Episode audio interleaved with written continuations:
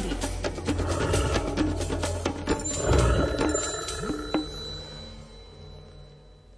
Keďže na Slovensku žije odhadom 600 až 800 jedincov medveďa hnedého, stretnutie s týmto kráľom lesa nemusí byť v pohoriach stredného, severného a východného Slovenska ničím výnimočným.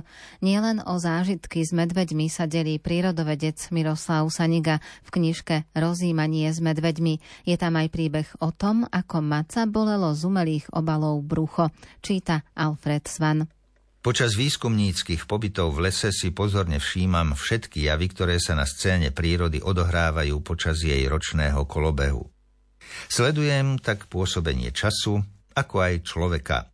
Raz ako tvorivých, inokedy deštruktívnych činiteľov.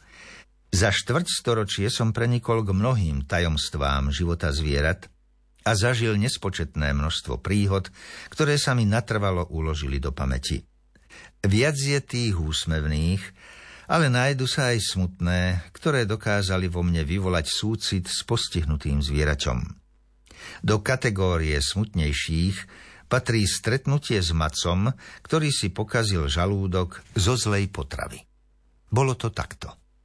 Po hodovaní na odpadkoch na odpočívadle nad starými horami sa medveď odobral do útrob lesa a tam mu prišlo z nevhodnej potravy jogurtov, znitých melónov, pokazeného mesa, nevoľno.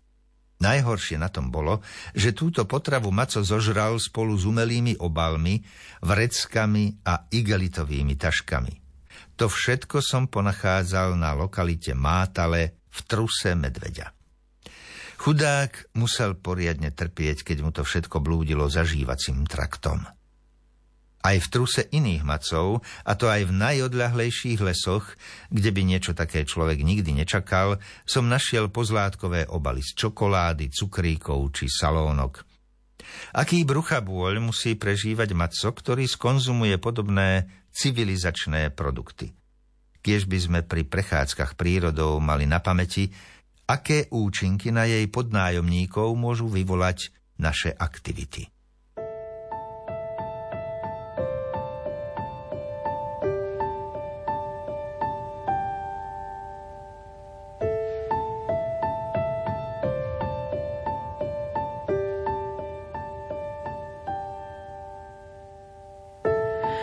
Odídem zajtra, nech spíšu moje pásne, ktoré schovávam po zásukách. Ak odídem zajtra, nech odložia moje topánky na policu, aby ostal voľný čo prídu po mne. Snáď uvidím krásu a poviem si, že som mala zahrať ešte mnoho šopénových skladieb a možno niečo od pána lista. Vidieť deti priateľov, ako im rastú.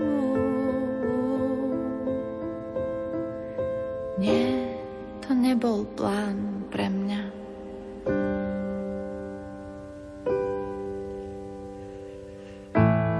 Ak odídem zajtra, nech polejú moje fialky na okne. Zotrú z klaviatúry prach. Ak odídem zajtra, nech si vypočujú moje piesne.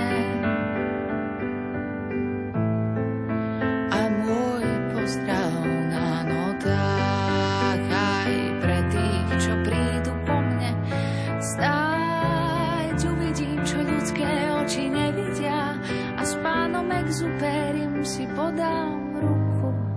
Ľudia by nemali bravieť s Bohom, ale len dovidenia. Chcela som len vidieť deti priateľov, ako im rastú.